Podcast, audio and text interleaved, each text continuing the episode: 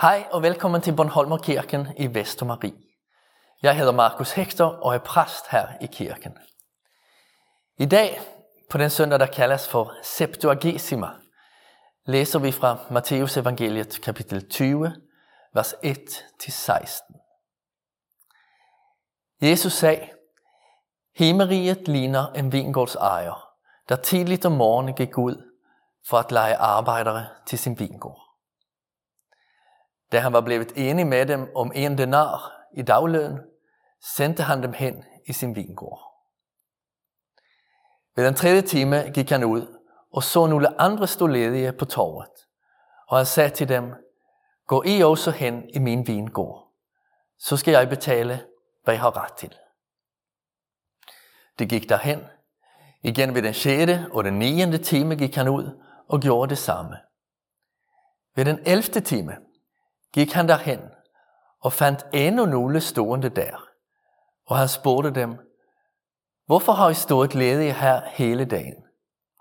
Han svarede dem, for det ingen har, eller det svarede ham, for det ingen har lejet os. Han sagde til dem, gå og I også hen i min vingård. Da det blev aften, sagde vingårdens ejer til sine forvalter, kald arbejderne sammen og betal dem deres løn. Men sådan, at du begynder med det sidste og ender med det første. Og det, der var blevet lejet i den 11. time, kom og fik hver en denar. Da det første kom, troede det, at det ville få mere. Men også det fik hver en denar. Da det fik den, gav det ondt af sig over for vingårdsejeren og sagde, det sidste her der har kun arbejdet en time, og du har stillet dem lige med os, der har båret dagens byrde og hede. Men han sagde til en af dem, min ven, jeg gør dig ikke uret. Bliver du ikke enig med mig om en denar? Tag det, der er dit, og gå. Jeg vil give den sidste her det samme som dig. Eller har jeg ikke lov til at gøre, hvad jeg vil med det, der er mit? Eller er dit øje ondt, fordi jeg er god? Sådan skal det første, sådan skal det sidste blive det første, og det første det sidste. Det er september og vinhøst. Regn og storm risikerer at trække ind over landet, så den modne høst skal i hus hurtigst muligt. Det vi således møder er en restløs vingårdsejer, der synes at, der synes at have brug for så mange arbejdere som muligt. Han sender ikke en fra personalet ud til at lege dem. Han går selv ud og finder arbejdere. Først klokken 6 om morgenen, så klokken 9, 12, 15 og til sidst klokken 17 kun en time, før man slutter for dagen. Hvorfor har I stået ledige her hele dagen, spørger han, men endelig kender han svaret. For det ingen kunne finde på at lege dem. Det er ikke det eftertragtede på arbejdsmarkedet, der stadigvæk står der klokken 5 om aftenen.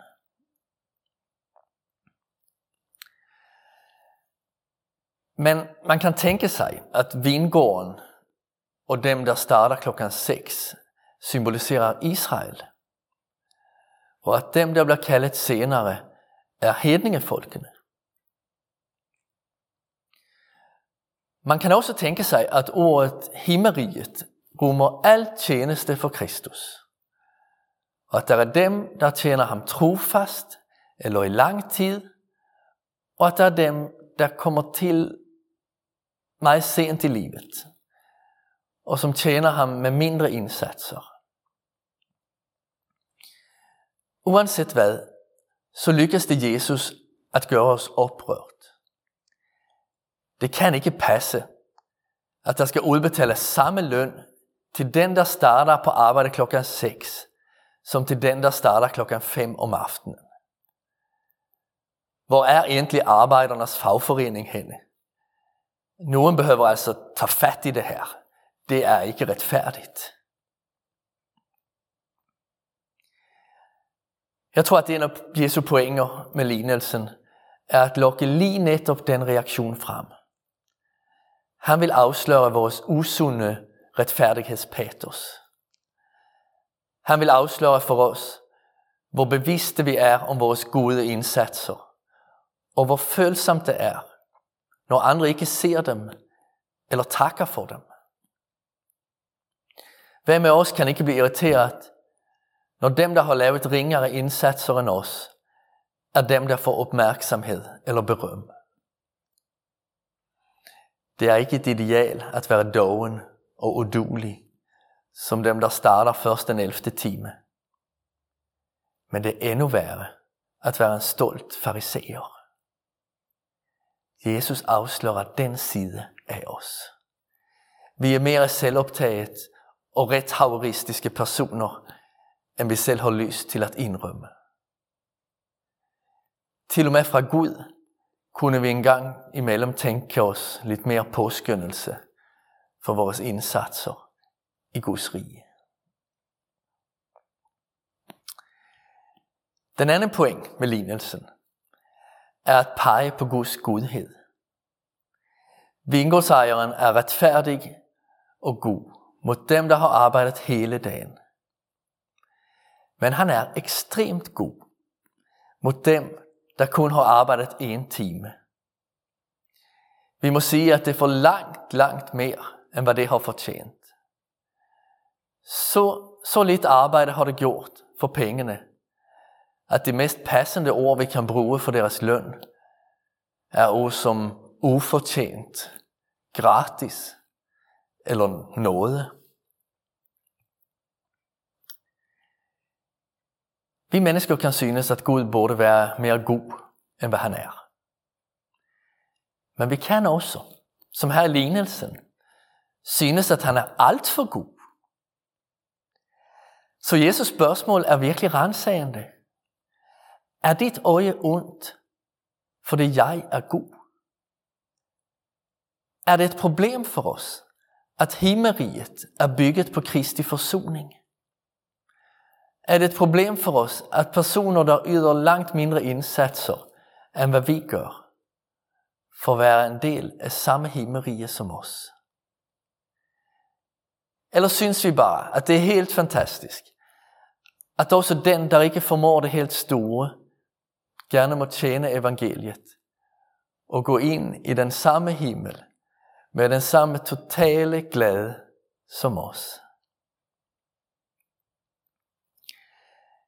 Jesus ved, at den dag vi begynder at måle vores arbejde i himmelriget efter strikse lønberegninger og sammenligne det vi laver med hvad andre gør, så bryder alting sammen. Den glæde og det privilegium, vi oplevede over tjenesten, vendes til enten en sur pligt over alt, hvad vi skal lave, eller til skam over, at vi ikke kan klare mere. Kærligheden til søskende i troen vendes til irritation eller til misundelse. I dag udfordrer Jesus os i vores præstationsberegninger. Og han kalder os til anger og bekendelse over at det får lov til at fylde så meget.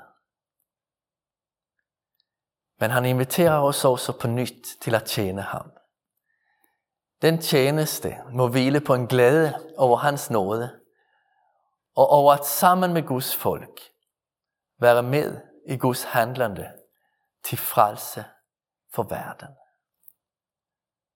Amen. Lad os bede. Herre, vores himmelske Far, vi takker dig for Kristi forsoning. Tak, at du er så god, at du tilgiver både åbenbare synder og skjulte, bitre tanker. Fyld os med glæde over at få lov til at leve vores liv på dine løfter. Og lad os med glæde og frimodighed få lov til at tjene himmelriget. Tak, at du ikke stopper med at kalde mennesker til dig, men bliver ved helt indtil den 11. time. Vi beder for din kirke og for vores menighed i denne svære tid. Især beder vi for dem, der synes, at deres tro er svag som en usende væge. Tak for det, du lover i dit ord, at du ikke vil sønderbryde det knækkede rør, eller slukke den usende væge.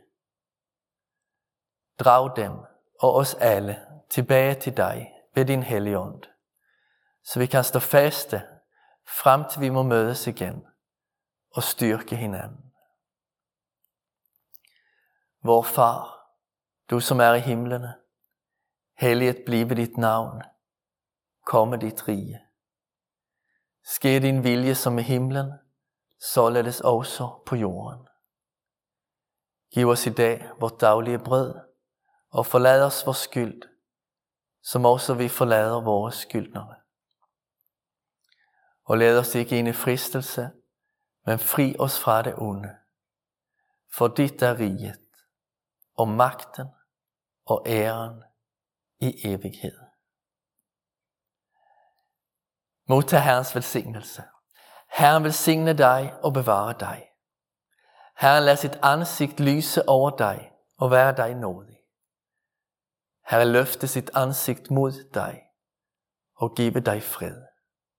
I Faderens og sønnens og Helligåndens navn. Amen. Tak for det, I så med i dag. Jeg vil ønske jer alle en rigtig god søndag.